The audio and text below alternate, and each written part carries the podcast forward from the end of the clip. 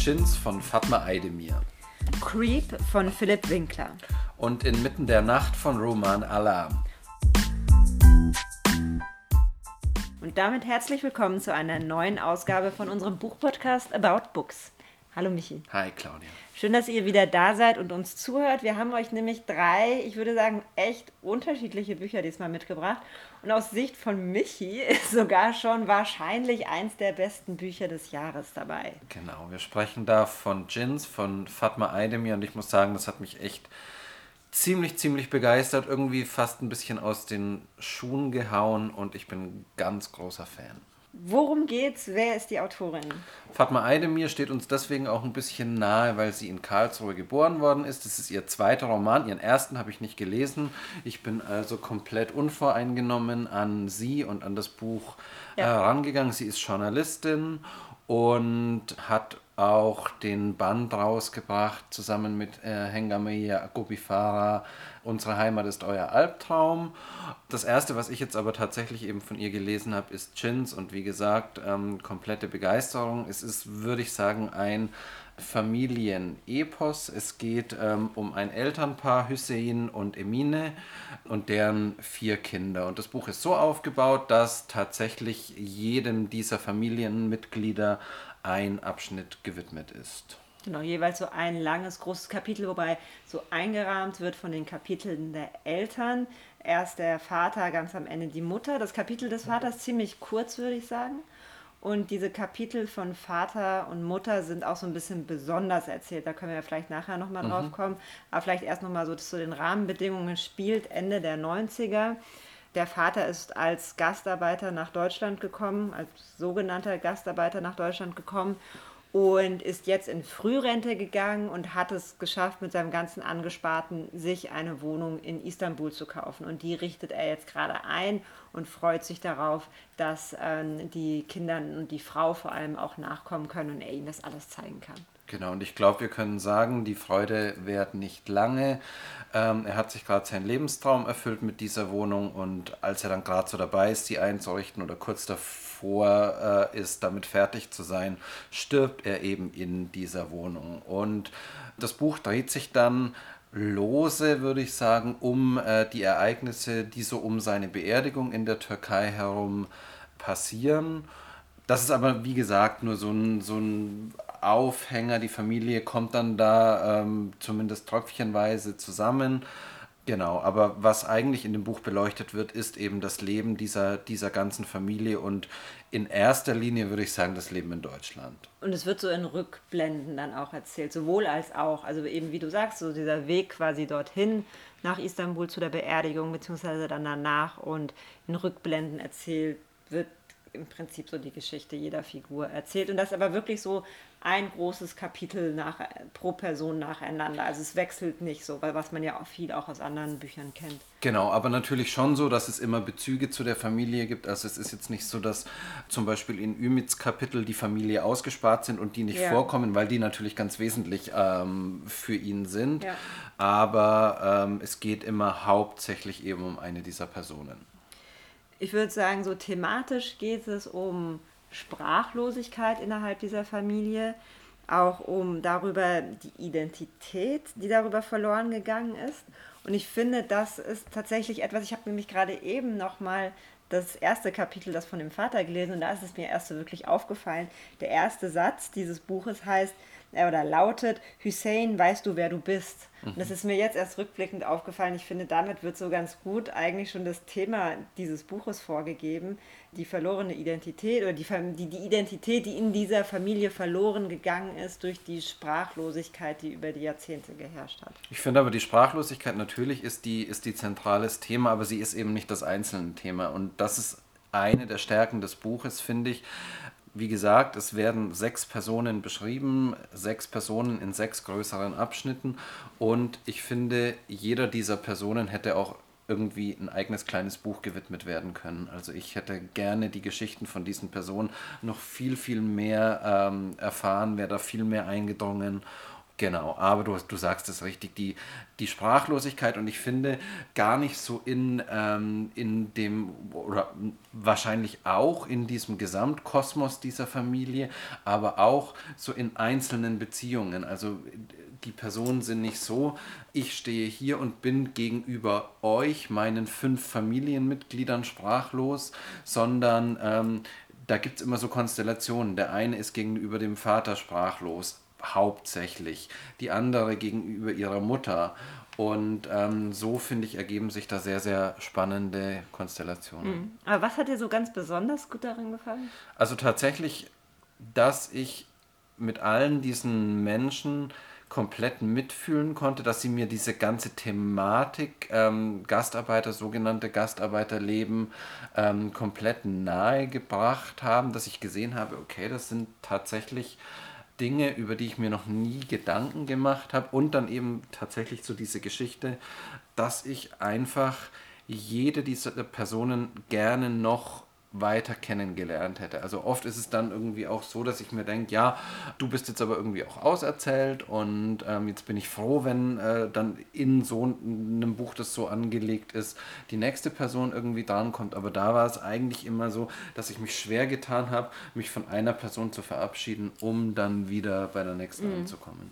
Also ich find, fand die Geschichte von der ältesten Schwester am stärksten, die hat mich so auch so am nachhaltigsten beeindruckt ich fand aber wiederum, dass das nicht bei allen gleich war. Also zum Beispiel die Geschichte des jüngsten Sohns, ich glaube, es ist auch die erste, die erzählt wird, mhm. meine ich. Die ist irgendwie so ein bisschen darüber verloren gegangen. Und ja, er taucht dann nochmal am Rande in den Geschichten seiner Geschwister auf, ähm, bei der einen mehr als bei dem anderen, aber nicht mehr so wirklich. Und es bleiben viele Fragezeichen, die dann auch nicht, also ganz am Ende, wie gesagt, hat die Mutter nochmal ein langes Kapitel, da setzt sie sich auch sehr nochmal mit dieser älteren Schwester auseinander, aber zum Beispiel überhaupt gar nicht mit den anderen. Also vor allem nicht mit den beiden Söhnen. Die sind irgendwie so ein bisschen, ich finde, die gehen fast so ein bisschen verloren. Und das ging mir ein bisschen anders, muss ich sagen. Ich habe das jetzt auch ein paar Mal gelesen, zum mhm. Beispiel auf Instagram oder so, als äh, Leute über dieses Buch geschrieben haben. Aber mir gingen die irgendwie alle ziemlich, äh, ziemlich nah. Natürlich, so kleine Nuancierungen habe ich auch.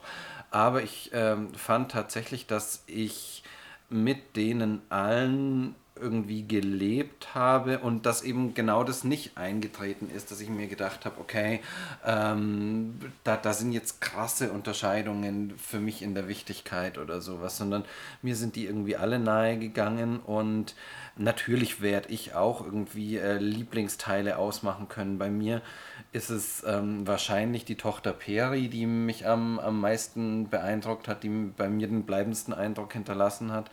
Aber dass ich jetzt klar sagen könnte, okay, das sind die drei starken Teile in dem Buch und das sind die drei schwächeren oder sowas, so ist mhm. es bei mir nicht. Mir ging es am Ende fast so ein bisschen so, du hast eben auch schon gesagt, Sprachlosigkeit oder überhaupt Familien, die Beziehung innerhalb einer Familie ist jetzt bei weitem nicht das einzige Thema, um das es da geht am Ende, finde ich, kommt immer, immer noch was, immer noch was, immer noch was hinzu. Und mir ist es dann irgendwie vor allem gegen Ende irgendwie ein bisschen zu viel geworden. Also immer noch eine Wolte und dann vor allem das, was am Ende alles noch aufgelöst wird und irgendwie, weiß ich nicht, war es auch alles vielleicht nicht mehr ganz so wahrscheinlich. Und ja, klar, natürlich, es ist ein Roman, jetzt kann nicht irgendwie eine wahre Geschichte. Ähm, aber das wurde mir am Ende einfach so ein bisschen zu viel. Sag mir da mal ein Beispiel. Wir haben jetzt ja noch gar nicht inhaltlich eigentlich gesprochen. Wir haben nur gesagt, ja. es geht um, um Sprachlosigkeit, aber ich glaube, wir ich können ruhig mal irgendwie aber ich sagen. weiß nicht, ob es zu viel spoilert. Also sagen wir mal so, es tritt noch eine weitere Figur auf mhm. und die Geschichte dieser Figur, die schlägt mir irgendwie zu viele. Okay, und da geht es mir wirklich überhaupt nicht so. Ich fand das das Highlight ja. ähm, und diesen, dieses verbindende Glied dann auch noch, das tatsächlich irgendwie so Fäden aufgreift und dann wieder zusammenführt und anhand deren Auftauchen man dann auch vieles nochmal nachvollziehen hat können und so. Das war für mich ganz wichtig in dem Buch und da habe ich jetzt Gänsehaut, wenn wir drüber hm. sprechen. Also mich hat es total bekommen und ja, aber möglicherweise kann man da ja. kann man da irgendwie also ich will jetzt auch gar nicht sagen dass ich das Buch deshalb insgesamt irgendwie schlecht fand das ist mir einfach so ein bisschen viel am Ende geworden und vielleicht auch noch eine weitere Sache der Titel dieses Buches ist ja Gins Und es gibt so eine Stelle im Buch, wo das also ein bisschen erklärt wird. Ich glaube, vielleicht ist es irgendwie ganz schön, da mal so einen kleinen Teil daraus vorzulesen. Sind nicht alle ihre Geschwister und Cousinen und Nachbarn in der ständigen Angst vor diesen unsichtbaren Wesen aufgewachsen, von denen man selten redet, ja, deren Namen man lieber nicht ausspricht? Man nennt sie auf Türkisch nur die mit den drei Buchstaben statt Djinn, aus Angst, man könnte sie versehentlich rufen und werde sie dann nie mehr los. Was ist die Mehrzahl von Djinn? Djinns? Vielleicht heißt sich vor den Djinns zu fürchten, nicht unbedingt zu verstehen, was ein Djinn ist. Ist das nicht so wie mit dem Tod? Das Vage, das Ungewisse, das Dunkle, das die Menschen verängstigt, weil sie nichts Greifbares ist, weil sie es mit ihren eigenen Fantasien ausfüllen müssen und nichts erbarmungsloser ist als die eigene Fantasie.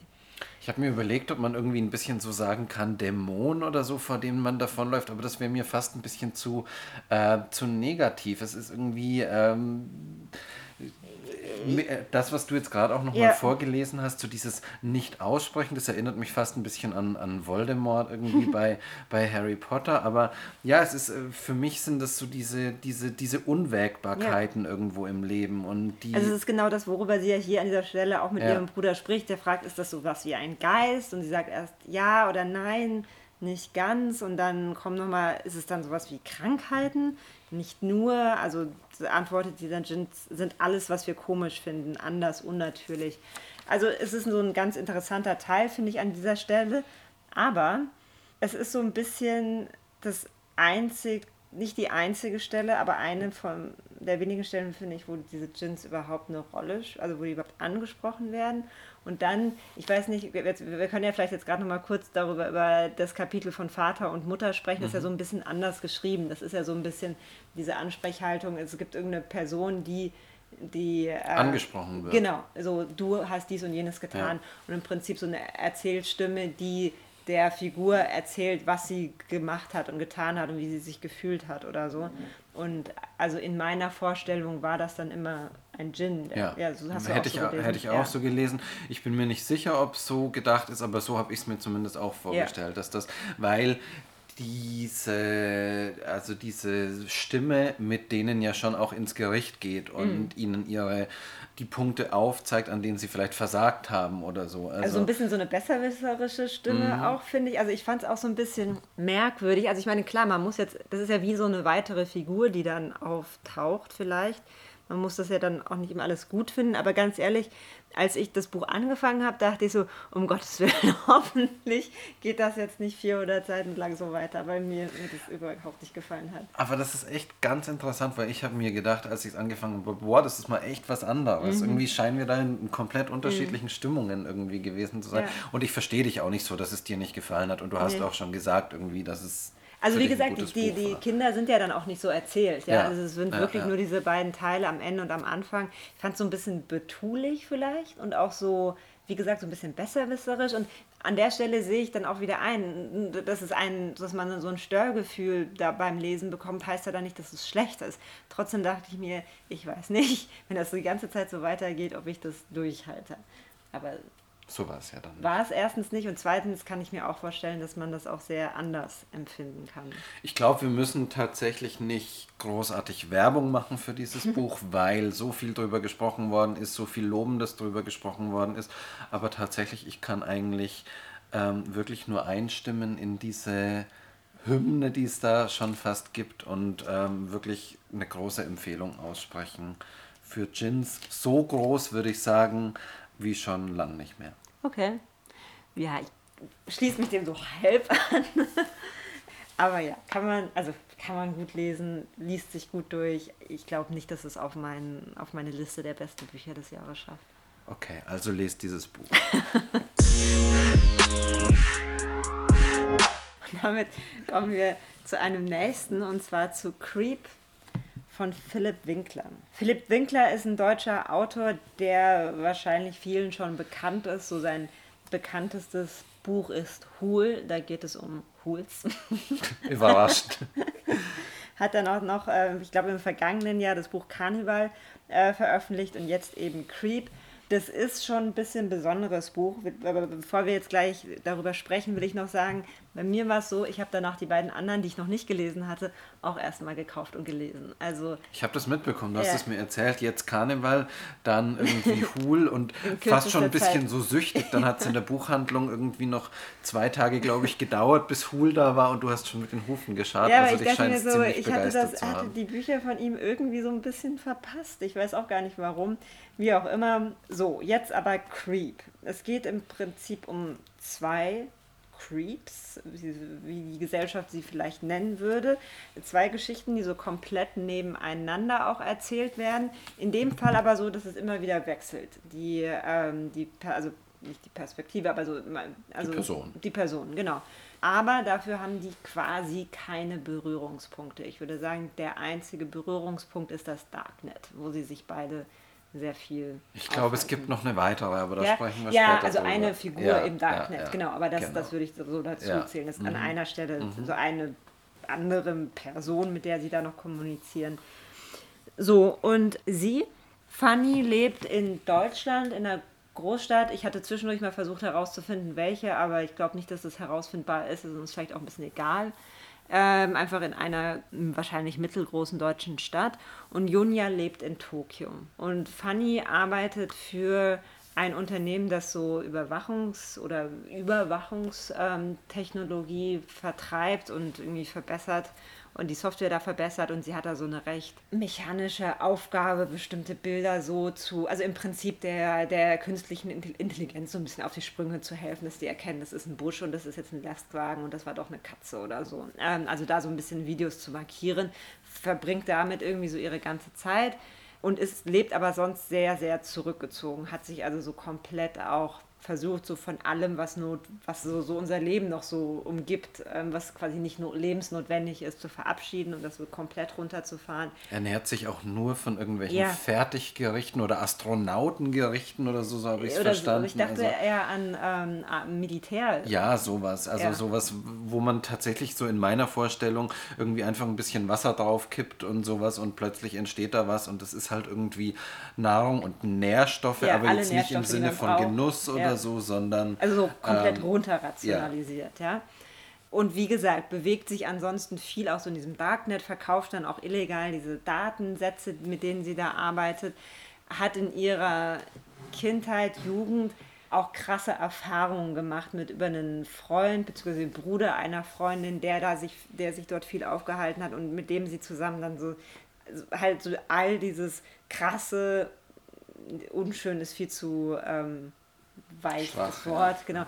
Also als Mist gesehen hat, diese ganzen Gewaltfantasien, die Genau, also das, was man vielleicht irgendwie, ohne dass ich äh, mich da auskenne, mhm. aber so dieses rotten.com oder yeah. so, das war auch in meiner Jugend irgendwie immer so ein Begriff. Da haben sich die ganz Mutigen mal hingetraut, mhm. weil man da dann tatsächlich halt irgendwelche abgetrennten Köpfe oder sowas gesehen hat. Ähm, und ja, genau. Also, also so das, die, was auf diesen, YouTube gesperrt wird. Genau, genau. Ja. Also so diese Schreckensdinge irgendwie, mhm. die hat die sich halt der Reihe nach mit diesem Typen eben reingezogen. Genau. Und Junya ist dann wiederum in Tokio so ein Typ, der sich auch, also vielleicht noch krasser zurückgezogen hat in sein Kinderzimmer, sich von seiner Mutter so das Essen und die frische Wäsche vor die Tür stellen lässt und sonst eben auch in diesem Interview äh, ins Interview, im Internet, in diesem Internet, ich meine im Darknet verschwindet. Und dann, sagen wir es jetzt an der Stelle, ja. halt auch einer quasi dieser Produzenten dieser Gewaltvideos ist. Mhm. Also im Prinzip verlässt er das Haus nur, um Menschen auf krasse Art umzubringen, das Ganze zu filmen. Mhm, nicht umzubringen. Ja, nicht zwingend, aber halt sehr. Ich glaub, also okay. nie ja. einer gestorben? Glaub nicht.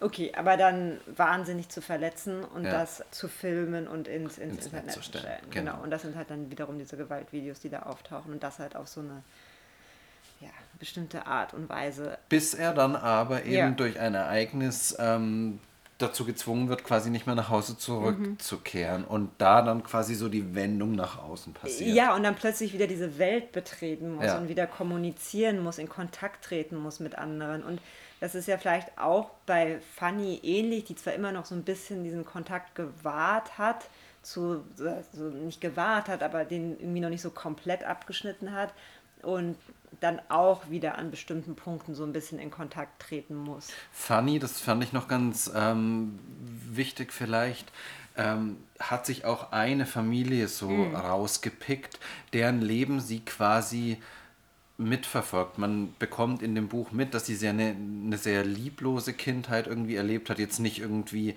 also so habe ich es zumindest nicht gelesen, irgendwie Gewalt, tatsächlich physische Gewalt, aber eben lieblos und wenig beachtet aufgewachsen ist und sie zeckt sich quasi jetzt mhm. dann über so eine Kamera, äh, zu der sie Zugriff hat, über ihren Job, rein in so eine Familie, in der sehr liebevoll eben gelebt wird. Zwei ähm, Eltern mit einem äh, kleinen Kind und die beobachtet sie quasi. Also da, sie richtet quasi wirklich ihren Tagesplan ja. danach aus, an den zentralen Punkten bei denen mit dabei zu sein mhm. und erlebt da dann aber auch irgendeine Art, also am Ende eine Art von Verlust. Mhm. Genau, der sie dann auch so ein bisschen zwingt, da so mit umzugehen und dann vielleicht anders rauszugehen in die Welt. Und also warum, also vielleicht noch ein Vorbehalt, bevor ich sage, warum es mir so gut gefallen hat. Die Sprache ist vielleicht manchmal ein bisschen, also etwas, womit man, wobei, wo man, glaube ich, irgendwie so eine Entscheidung treffen muss, ob es einen so sehr stört, dass man es weglegt oder also bei ihr, bei Fanny ist es so, da werden ganz viel von so technischen Begriffen und Beschreibungen und so genannt, die, weiß ich nicht, ich habe da so ein bisschen drüber hinweggelesen dann an manchen Stellen, weil ich dachte, das ist jetzt auch irgendwie egal. Für mir hat es aber gleich, also egal was es genau ist, ich verstehe den Sinn. Gleichzeitig hat es mir so ein bisschen so ein Gefühl für diese Welt gegeben, in der sie sich aufhält, in, in so diesen Begriffen. Aber ich finde es halt auch krass, wie wenig man wirklich in dieser Welt dann drin, oder wie wenig ja. ich in dieser Welt drin bin, dass ich wirklich noch nicht mal die Begriffe verstehe, die da so ich vorkommen. Ich weiß gar nicht so genau, ob das wirklich auch immer echte Begriffe waren. Manchmal dachte ich mir, weil es spielt ja, glaube ich, schon auch so ein bisschen in der Zukunft, oder? Dachte ich, vielleicht sind es auch so Sachen, die es noch gar nicht gibt oder so. Es sind aber durchaus auch so Abkürzungen, die manchmal habe ich sie auch gegoogelt und dann hat man es auch gefunden. Okay. So. Aber manchmal sind es vielleicht auch einfach dann Namen für irgendwelche Programme oder sowas, die es gar nicht gibt. Ähm, aber man, ich finde, dadurch konnte man so ein bisschen Gespür kriegen für die Welt, in der sie sich aufhält. Und genauso ist es auch bei Junia. Da sind halt dann viele Begriffe einfach auf Japanisch. Und es sind dann so Begriffe wie, keine Ahnung, das Badezimmer oder der Eingang oder sowas. Genau, und manche kann man sich dann irgendwie erschließen, aber ja. bei manchen hat man einfach, finde ich, auch keine Chance. Und ich sehe das genauso wie du. Das ist einfach was, was man wollen muss, weil ähm, in beiden Erzählkonstellationen quasi wird es über das ganze Buch ja. auch aufrechterhalten. Ja. Und man muss irgendwie entscheiden, ist einem das zu mühsam? Ich habe so ein Zwischending gefahren, ich habe das eine oder andere Mal nachgeschaut, ähm, aber jetzt wirklich auch nicht alles und ich bin damit ganz gut klargekommen. Warum es mir so gut gefallen hat, ich finde, es ist so ein Buch über Menschen, deren Leben wir vielleicht ab und an auch mal irgendwie kreuzen, aber die wir nie wahrnehmen, von deren Leben wir so überhaupt gar keine Ahnung haben, die irgendwie so völlig neben uns herleben, aber die es auch irgendwie, von denen wir vielleicht wissen, dass es sie gibt, dann aber vielleicht erst dann erfahren, wenn es ja zum Beispiel um ein Verbrechen geht, das aufgeklärt wird und jemand wird festgenommen und dann äh, gibt es einen Prozess und im Gerichtssaal wird irgendwie versuchen, JournalistInnen herauszufinden oder nicht nur die, sondern auch überhaupt der ganze Prozess versucht herauszufinden, was war denn da eigentlich los und was ist da passiert und deswegen spricht man plötzlich darum. Aber solange nicht sowas passiert, was halt so deren Leben quasi in unsere Leben hereinbrechen lässt, keine ja, Chance, keine da irgendwie ja, mit ja. mitzukommen. Also ja. so fremd, so dass man sich so zurückziehen kann. Ja, und ich finde, es gibt viel zu wenig von diesen Büchern, die uns in so komplett andere Lebenswelten bringen. Also ich muss sagen, ich habe mich so die ersten tatsächlich 120, 130 Seiten, was ich schon echt viel finde, absolut schwer getan und mhm. habe es auch nur noch weiter gelesen, weil du gesagt hast, du findest es gut. Und ähm, dann bin ich aber tatsächlich irgendwie an so einen Punkt gekommen, wo ich dann in diese beiden Welten eingetaucht bin, wo ich mir äh, tatsächlich dann auch viele Fragen gestellt habe, weil ich eben mir so gedacht habe, okay, diese Internetwelt, du die, die begeben sich da wirklich beide komplett rein und ab wann ist dann zum Beispiel, und das war so eine Frage, auch der Punkt, wo man auch gar nicht mehr rauskommt, mhm. weil man einfach wirklich da drin ja, lebt und ja. Ähm, wie, wie, Also ein Suchtfaktor. Genau, auch, oder auch eine Frage, die ich mir eben gestellt habe. Ähm, wie kann es überhaupt passieren? In dem Fall von Junja ist es so, dass der mit seiner Mutter unter einem Dach wohnt. Wie kann es passieren, dass der quasi nur in seinem Zimmer ist, sich von ihr das Essen liefern lässt, dass die aber niemals sagt, ey Junge, äh, geh jetzt mal raus und also so, also so eine komplett, ein komplettes Nebeneinander herleben, so ein kompletter Kontaktabbruch, obwohl die physische Nähe eigentlich mhm. tatsächlich noch noch besteht. Also das finde ich ist irgendwie ein ziemlich spannendes Motiv. Dann eben dieses Motiv Darknet, das mir jetzt eigentlich überhaupt nichts sagt und die, die Verstrickungen, die es da gibt, wie tief das tatsächlich ist. Und ich habe das schon so gelesen, als hätte Philipp Winkler da irgendwie auch so ähm, seine Erfahrungen. Ich habe mir gedacht, okay, äh, jetzt rein, da habe ich mal irgendwie einen Artikel drüber gelesen, mhm. ist das nicht. Also das klingt mir schon so, als hätte er zumindest, sag ich mal, damit sehr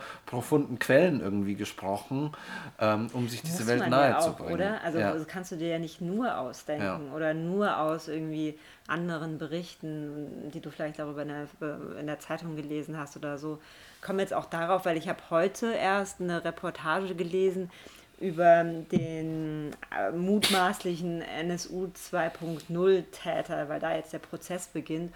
Und das ist ja auch, also da, der wird auch so beschrieben, beziehungsweise die Wohnung, die man dann gefunden hat, da von ihm auch irgendwie komplett zugemüllt und er sich irgendwie auch in da seinen, einer eigenen Welt mit seinen, in dem Fall in Anführungsstrichen nur Drohschreiben aufgehalten hat. Also dann ist Junja schon nochmal eine Stufe mehr, aber irgendwie so, so parallel. Aber ich glaube nicht, dass man das nur aus solchen Beschreibungen nachher so einen Roman schreiben kann, oder? Genau, also wie gesagt, ich glaube, da ist echt Kenntnis irgendwie vorhanden und ich finde, es ist dann halt irgendwann auch einfach wirklich auf eine ganz beeindruckende Weise spannend, weil ja. die Dinge dann doch so zusammenlaufen. Ich finde das nicht ganz richtig sozusagen, dass es halt zwischen denen irgendwie keine Verbindung gibt, weil ich finde, es gibt so Verbindungen, ja. die dann doch so an neuralgischen Punkten irgendwie gesetzt sind, die dann doch dafür sorgen, dass sich irgendwie so eine äh, so ein Netz, so eine Gesamtheit irgendwie ergibt was die beiden dann doch wieder ja. zusammenführt. Das würde ich aber auch so sehen. Also die treffen sich halt nicht oder so, oder es ist nicht, dass sie sich irgendwann mal getroffen haben oder so. Aber natürlich, so wie wir das jetzt ja gerade auch schon beschrieben haben, wird sehr klar, dass sie so vergleichbare, in gewisser Weise an bestimmten Punkten vergleichbare Leben führen. Und du hast auch recht, am Ende wird es auch noch mal so, geht es nochmal so ein bisschen mehr ja. zusammen. Ja, also aus meiner Sicht ein sehr lesenswertes Buch mit dem Abstrich, man muss sich auf die Sprache einlassen. Wenn man da keine Geduld für hat, dann bringt es wahrscheinlich auch nichts. Und wenn man die Geduld nicht haben sollte, dann einfach Hul lesen. Okay, erzähl da noch zwei Sätze irgendwie, weil es ja vielleicht echt auch. Ja. Also ich finde es halt vor allem ganz spannend, weil einmal hat man so Creep, das sind so diese, ähm, ich, ich übersetze es jetzt einfach mal blöd mit Computer-Nerds irgendwie und da auch relativ plakativ einfach so eine andere ähm, auch so eine abseitige Gruppe irgendwie, also Hools. Genau, also Hooligans, die nicht irgendwie die, die Ultras sind, da legen sie ganz viel Wert drauf, sondern im Prinzip die Typen, die sich am Rande eines Fußballspiels dann irgendwo anders treffen, um sich äh, zu prügeln, ganz einfach. Ähm, und so organisierte ähm, Prügeleien im Prinzip.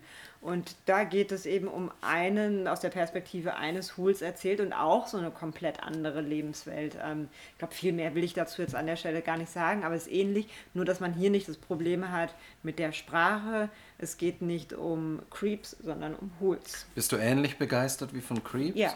Okay. Ähm, und wie gesagt, da hat man halt nicht dieses Sprachproblem. Es mhm. liest sich einfacher mhm. und es wird, es ist, wird vor allem einer Figur, ähm, einem Mann intensiv gefolgt und man erfährt vielleicht noch so ein bisschen intensiver etwas über sein Leben, mehr als bei, bei Creeps von okay. den beiden. Mhm. Bisschen weniger abstrakt vielleicht. Gut, aber wir sagen am Ende beide, das ist eine Empfehlung auch ja. für Creep. Richtig. Was uns zum nächsten führt und ich glaube, da kann man auch schon vorwegnehmen, dass es eine Empfehlung geben wird von uns beiden, oder? Auf jeden Fall. Auch wenn ich mir den Titel, insbesondere den deutschen Titel, bis heute nicht merken kann. Inmitten der Nacht ist der und wie gesagt von Roman Alam.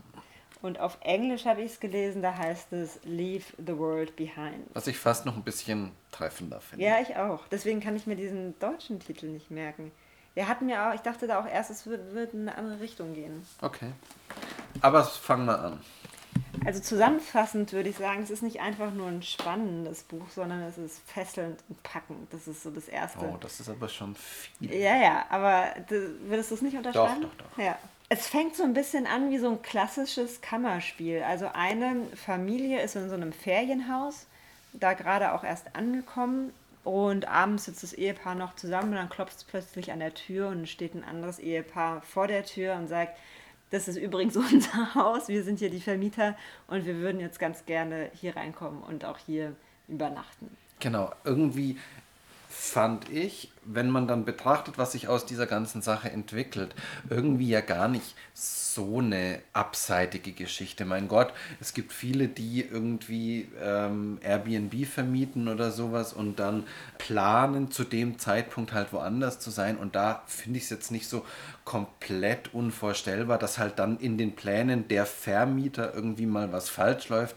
und man dann halt vor der Tür steht und sagt, Leute, tut mir leid, ich muss jetzt doch wieder hier mhm. rein. Oder so. Aber es ist halt spät abends, nachdem die Familie da auch so den ersten Tag verbracht hat und sich schon total wohlfühlt, in diesem Haus eingerichtet hat, sich auch so ein bisschen vorstellt, das sei ihr Haus und so und plötzlich stehen da andere vor der Tür, die dieses das so ein bisschen zerbrechen. Ich finde auch, es ist vielleicht gar nicht so unwichtig, nochmal mhm. auf diese Mieterfamilie ja. irgendwie einzugehen. Das ist irgendwie so eine weise gute Mittelklasse-Familie irgendwie, das ist nicht Luxus, was die so leben, aber sie haben sich dann eben, wie gesagt, auf Long Island dieses wahrscheinlich auch einigermaßen teure Häuschen äh, gemietet. Ich glaube, es wird auch mal beschrieben, das Auto, mit dem sie so unterwegs sind, ähm, das ist jetzt äh, nicht so retro, um äh, schon wieder cool zu sein, aber auch nicht hypermodern, um äh, als komplett reich zu gelten. Ja. Also man ist irgendwie so ähm, in, der, in, der, in, in der guten Mittelschicht Gut, genau. irgendwie mhm. ähm, angelangt und leistet sich gerne mal was, aber schwelgt jetzt auch nicht im kompletten Luxus. Hast du dir diese Familie sofort als weiß vorgestellt? Ja. Weil du es ja, wusstest? Ja. Nö, weil ich einfach gar nicht drüber nachgedacht ja. habe in dem Zeitpunkt. Es ging mir nämlich genauso und ich habe mir die Frage dann nachher nochmal so gestellt und dann auch nachgeguckt, ob es eigentlich irgendwo gesagt wird. Tatsächlich erst relativ spät, aber und auch nur über so eine Ecke, weil irgendwie gesagt wird, so die heller Haut der Kinder, die kriegen schnell Sonnenbrand oder so, da müssen eingecremt werden. Aber ich finde, man merkt es halt dann relativ schnell, einfach durch den Kontrast, dass genau. eben relativ bald rauskommt, diese Familie, Vermieterfamilie, die dann ankommt, ist schwarz. Ja, und das wird mich da irgendwie so im zweiten Satz gesagt. Das fand ich auch ganz interessant, dass mhm. irgendwie, meine, wir gehen alle erstmal so, wir lesen es, gehen davon aus, das ist eine weiße Familie und so, man braucht es irgendwie nicht näher spezifizieren. Bei dem schwarzen Paar, Ehepaar ist es genau andersrum. Da wird es sofort gesagt. Und genau. Und das ist ja das Problem ja. irgendwie. Also, also eines eins. der zentralen Probleme ja. dieses Buches. Also genau, wahrscheinlich gibt es zwei so ganz krasse Probleme in dem Buch, aber das ist eben eins davon. Und eben auch die Geschichte, dass diese Familie, diese weiße Familie, denen es äh, gut geht, die jetzt irgendwie nicht besonders reaktionär zu sein scheinen, dann halt sagt, ja, ist denn das jetzt überhaupt plausibel, dass diese beiden Schwarzen in diesem äh, schönen Haus wohnen sollen, genau. so ungefähr? Das ist nicht ein Haus, in dem typischerweise Schwarze wohnen. Ja, oder sind es Betrüger, die uns jetzt hier abzocken wollen und gleich umbringen? Genau, das oder so die Haushälterfamilie oder irgendwie sowas. Also wie auch immer, auf jeden Fall, da werden so ganz viele Möglichkeiten erstmal durchgespielt bei dem weißen Ehepaar in diesem Moment, als die da ankommen und die Frage ist, was machen wir denn jetzt, ja? Und, und die, die sich dann wirklich die Frage stellen, lassen wir die jetzt hier rein und wenn ja, für wie viel Geld so ein bisschen. Genau, das ist dann auch immer noch so ein zentrales Motiv, dass irgendwann eben dieser Vermieter sagt, ja, ja, ihr bekommt schon so eine Art Refund irgendwie. Und das ist dann eigentlich mhm. in meinen Augen zumindest so der Hebel, wo die dann sagen, naja gut, also dann lassen wir euch jetzt erstmal rein. Ja. Aber die kommen ja nicht einfach so. Richtig. Und darum, das ist ja dann das eigentlich, eigentliche Geschichte. Die kommen, weil was passiert ist. Und es bleibt aber auch sehr lange sehr abstrakt. Also man weiß nur, es gab einen großen Blackout in ähm, New York, das erzählen die. weil sie gerade daher kommen und dann eben wieder in ihr Ja, Häuschen das, das zurück wollen. erzählen die und dort ist aber so alles zusammengebrochen, dass zum Beispiel es keine Nachrichten mehr gibt. Also es gibt kein, kein Fernsehprogramm, auch kein Radioprogramm. Die eine Frau hat auf ähm, ihrem Handy nur noch so eine Push-Nachricht gekriegt, die sich dann aber auch nicht öffnen lässt. Also es gibt einfach keine Nachrichten darüber, was passiert ist. Nur das, was die so ein bisschen erzählt haben. Und das ist so die Situation, also die, die Erklärung, warum sie dann nicht, die waren irgendwie im Theater oder sowas, warum sie gar nicht erst versucht haben, nach Hause zu fahren, sondern dort nach, nach Long Island in dieses, Familie, in dieses Ferienhaus zu fahren, ist, dass auch die Elektrizität ausgefallen ist und die irgendwie im 34. Stock wohnen und alt sind und dann nicht mehr hochkommen würden ohne Aufzug. So, das ist so die, die ähm, logische Begründung dafür. Ja, und dann würde ich sagen, ergibt sich irgendwie über die Zeit halt so eine Art Schicksalsgemeinschaft Ja. einfach. Also die sind dann im Haus, die Eigentümerfamilie zieht dann, was halt auch ein bisschen symptomatisch ist, ähm, in den Keller, während ähm, die anderen weiter versuchen, irgendwie oben Urlaub zu machen, auch immer mit so einer ähm, Art Anspruchshaltung. Ja, schließlich haben wir ja dafür bezahlt. Also das ist jetzt schon unser gutes Recht. Ihr könnt da zwar jetzt sein, weil irgendwie haben wir realisiert, ihr seid ähm, hier jetzt die Eigentümer, aber eigentlich haben ja wir jetzt hier das Recht zu Ja. leben und unseren Urlaub zu verbringen. Ja. Aber gleichzeitig wird es immer merkwürdiger alles, so, so diese Unsicherheit, auch also dieses Umgehen mit dieser Unwissenheit, das, das müssen die halt dann irgendwie versuchen damit klarzukommen, weil, und das finde ich ist das andere große Thema, unsere Abhängigkeit, unsere Angewiesenheit auf Dinge wie Informationen zu bekommen. Was passiert? Erklärungen, zumindest Erklärungsversuche, Ansätze oder einfach erstmal nur Berichte über das, was geschehen ist, auch wenn es keine Erklärung dafür gibt. Dann eben auch die Angewiesenheit auf Elektrizität. Dort in diesem Haus haben die das noch, aber in der Stadt ja eben anscheinend nicht mehr. Also wie sehr wir davon dann eben damit einhergehend von Handys, Fernsehen und so, wie sehr wir darauf angewiesen sind. Genau, und wenn diese Informationen eben wegbrechen, wie dann verschiedene Charaktere mit dieser Situation umgehen. Also einfach. wie verloren man plötzlich Ja. ist, ähm, weil wenn man diese, das, was wir sonst so selbstverständlich, wir gucken einfach immer alles nach. Wie, ähm, wir haben zum Beispiel gerade eben einfach nachgeschaut, weil wir nicht wussten, wie der Autor ähm, dieses Buches ausgesprochen wird. Ja, das dauert zwei Klicks entfernt und dann können wir es uns auf YouTube anhören. Das ist jetzt eine Kleinigkeit, aber das reproduziert sich natürlich. Und hier muss man ja sagen, ist nicht mal die Grundkonstellation mehr googelbar. Also Ja. man könnte ja davon ausgehen, dass man irgendwie nachguckt, ja, was ist denn passiert und dass es dann irgendwie schwierig ist, Gegenmaßnahmen zu googeln oder sowas. Aber hier weiß man nicht mal, okay, was ist jetzt denn das Dach, unter dem wir quasi jetzt gerade unterwegs sind oder so? Wonach sollen wir denn jetzt Ja. eigentlich oder würden wir denn googeln, wenn wir könnten so? Also und dann finde ich ist halt ziemlich gut, es passieren dann so so creepy Dinge irgendwie. Die Tochter fängt dann plötzlich an, irgendwelche Rehe zu sehen und diese Rehe sind aber sehr sehr große Rehe und ähm, zunächst erscheinen da irgendwie ein paar so hinterm Pool. Und plötzlich sind es halt Hunderte. Ganz, und ganz viele vor allem, Genau, ja. genau. Und äh, das sind lauter Und so dann, genau, Dinge- und dann die Frage, laufen Rehe in Herden rum? Ja. Keine Ahnung. Ja, ja. Wäre wieder was, was man echt irgendwie mal nachgeschaut hätte. Und Oder dann plötzlich tauchen Flamingos auf. Die Frage, gibt es hier überhaupt Flamingos? Mhm. Wo kommen denn jetzt hier Flamingos her? Kommen die aus irgendeinem Zoo oder leben die hier? Äh, kommen die hier natürlich vor? Also wie wenig man weiß. Wie Genau. wenig man so weiß über dann Natur zum Beispiel an dieser Stelle. Ja, weil man ja denkt, man kann ja einfach alles schnell nachschauen. Ich glaube, du bist der Meinung, dass es irgendwie schon Anzeichen für eine Lösung irgendwie gibt. Oder die habe ich weniger gesehen, glaube ich, als du.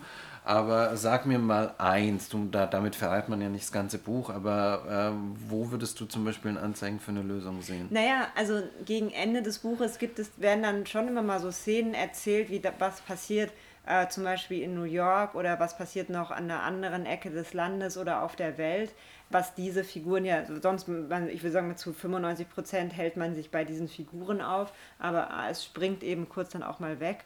Und darüber, finde ich, werden schon ganz gut ähm, Anzeichen gegeben. Was ich mich ein bisschen so gefragt habe, woher kommt diese Sogwirkung, von der du am Anfang auch schon erzählt hast, irgendwie diese Begeisterung? Ist es das Thema an sich? Ist es dieses dieses, dieses Unwissenheit die ganze Zeit? Ist es die Sprache vielleicht auch? Wie ist die Sprache? Also ich bin nicht so ganz auf den Trichter gekommen irgendwie, aber ich fand es einfach tatsächlich auch, und so habe ich dich auch verstanden, wahnsinnig fesselnd irgendwie. Sind es diese verschiedenen Ideen? Ist es, dass dann plötzlich wirklich irgendwie das Reh auftaucht und mhm. der Flamingo? Ich, ich glaube halt, weil man einfach wissen will, was passiert ist man sich die ganze Zeit ja dann auch an diesem einen Ort aufhält, die davon ja auch irgendwie nicht so wirklich wegkommen. Ich hatte die ganze Zeit so dieses Gefühl, ich wollte, dass die Figuren endlich sich ins Auto setzen und dahin fahren und nachgucken, was passiert ist. Das machen sie aber nicht. Beziehungsweise das versucht der Vater einmal und da entspinnt sich irgendwie nicht. eine wirre Geschichte. Zweimal sogar. Dann ist er aber, irgendwie ja. zwei Stunden später wieder da, so ja, ungefähr. Ja. Also ja, also dieses, dieses, das ist dieses blockiert sein und dass man irgendwie die ganze Zeit hofft, ähm, dass diese Blockade endlich aufgelöst wird, damit die wo auch immer hinfahren, um jetzt endlich mal zu klären, was da los ist, weil ich würde es ganz gerne wissen. Ja. Aber ja, und ich, woher kommt das? Also wie gesagt, ich glaube aus unserem aus dieser Selbstverständlichkeit, mit der wir leben, dass wir einfach immer alles nachgucken können, dass wir die ganze Zeit mitkriegen, was in den entferntesten Ecken der Welt passiert, wenn wir es wissen wollen. Und zwar sehr schnell mitkriegen. Ja. Also man weiß ja irgendwie über irgendwelche Push-Nachrichten eigentlich mittlerweile nach zwei Minuten, was irgendwo am anderen Welt, Ende der Welt passiert Die Voraussetzung ist, ist nur, dass du es auch wissen willst. Ja. Und dann kannst du es nachgucken. Ja, zumindest in den Grundzügen. So einfach erstmal so diese Geschehnisse. Natürlich gibt es nicht immer alles, was erklärbar ist, aber du kriegst zumindest es irgendwie mit. Und gut fand ich eben auch, und das hat es für mich wirklich auch lesen, äh, lesenswert gemacht, so diese Frage, okay, wie geht man mit der Krise irgendwie um? Mhm. Und ich finde, es wird ziemlich deutlich, dass da, gehen wir jetzt einfach mal davon aus, vier Erwachsene in diesem Haus sind und vier Erwachsene einfach vier verschiedene Takes haben, um diese mhm. Sache anzugehen. Ja, die auch nicht unbedingt kompatibel sind und ja. aufeinandertreffen. Mhm. Ich finde, äh, vielleicht das zum Schluss noch, dieses Buch ist so eine Mischung aus, wenn ich es jetzt vergleichen würde mit anderen Büchern, die wir so in der letzten Zeit gelesen haben. Und zwar, ich würde sagen, man mischt Anomalie, New York Ghost und dann noch ein Buch wie zum Beispiel Gottes Gemetzels, also so ein klassisches Kammerspiel. Mhm, wenn man das mhm. alles zusammenmischt, dann ist man ungefähr bei dem Buch. Ja, und das ist jetzt nicht das Schlechteste, was man über nee. ein Buch sagen kann. genau. Dann haben wir drei Empfehlungen für euch gehabt. Wie gesagt, ich glaube, die Gewichtung liegt bei uns beiden ein bisschen unterschiedlich, aber wie gesagt, ich glaube, alle diese drei Bücher sind echte Empfehlungen ja. von uns. Also für die Spannung inmitten der Nacht, um etwa ein bisschen in andere Lebenswelten einzutauchen, Creep. Und Jins, einfach weil es ein Herzensbuch ist. Von dir, Michi. Genau. Und damit äh, vielen Dank fürs Zuhören. Ungefähr in einem Monat, würde ich sagen, kommt unsere nächste Folge. Wir haben schon so viel äh, darf vielleicht verraten sein, sehr viele weitere Bücher. Also wir, dieses Jahr fängt einfach gut an mit vielen guten Büchern und vielleicht wird es eher schwierig auszuwählen und nicht umgekehrt überhaupt was Gutes zu finden. Genau. Tipptopp, wunderbar, schön war's. Bis zum nächsten Mal. Dann macht's gut. Ciao. Ciao.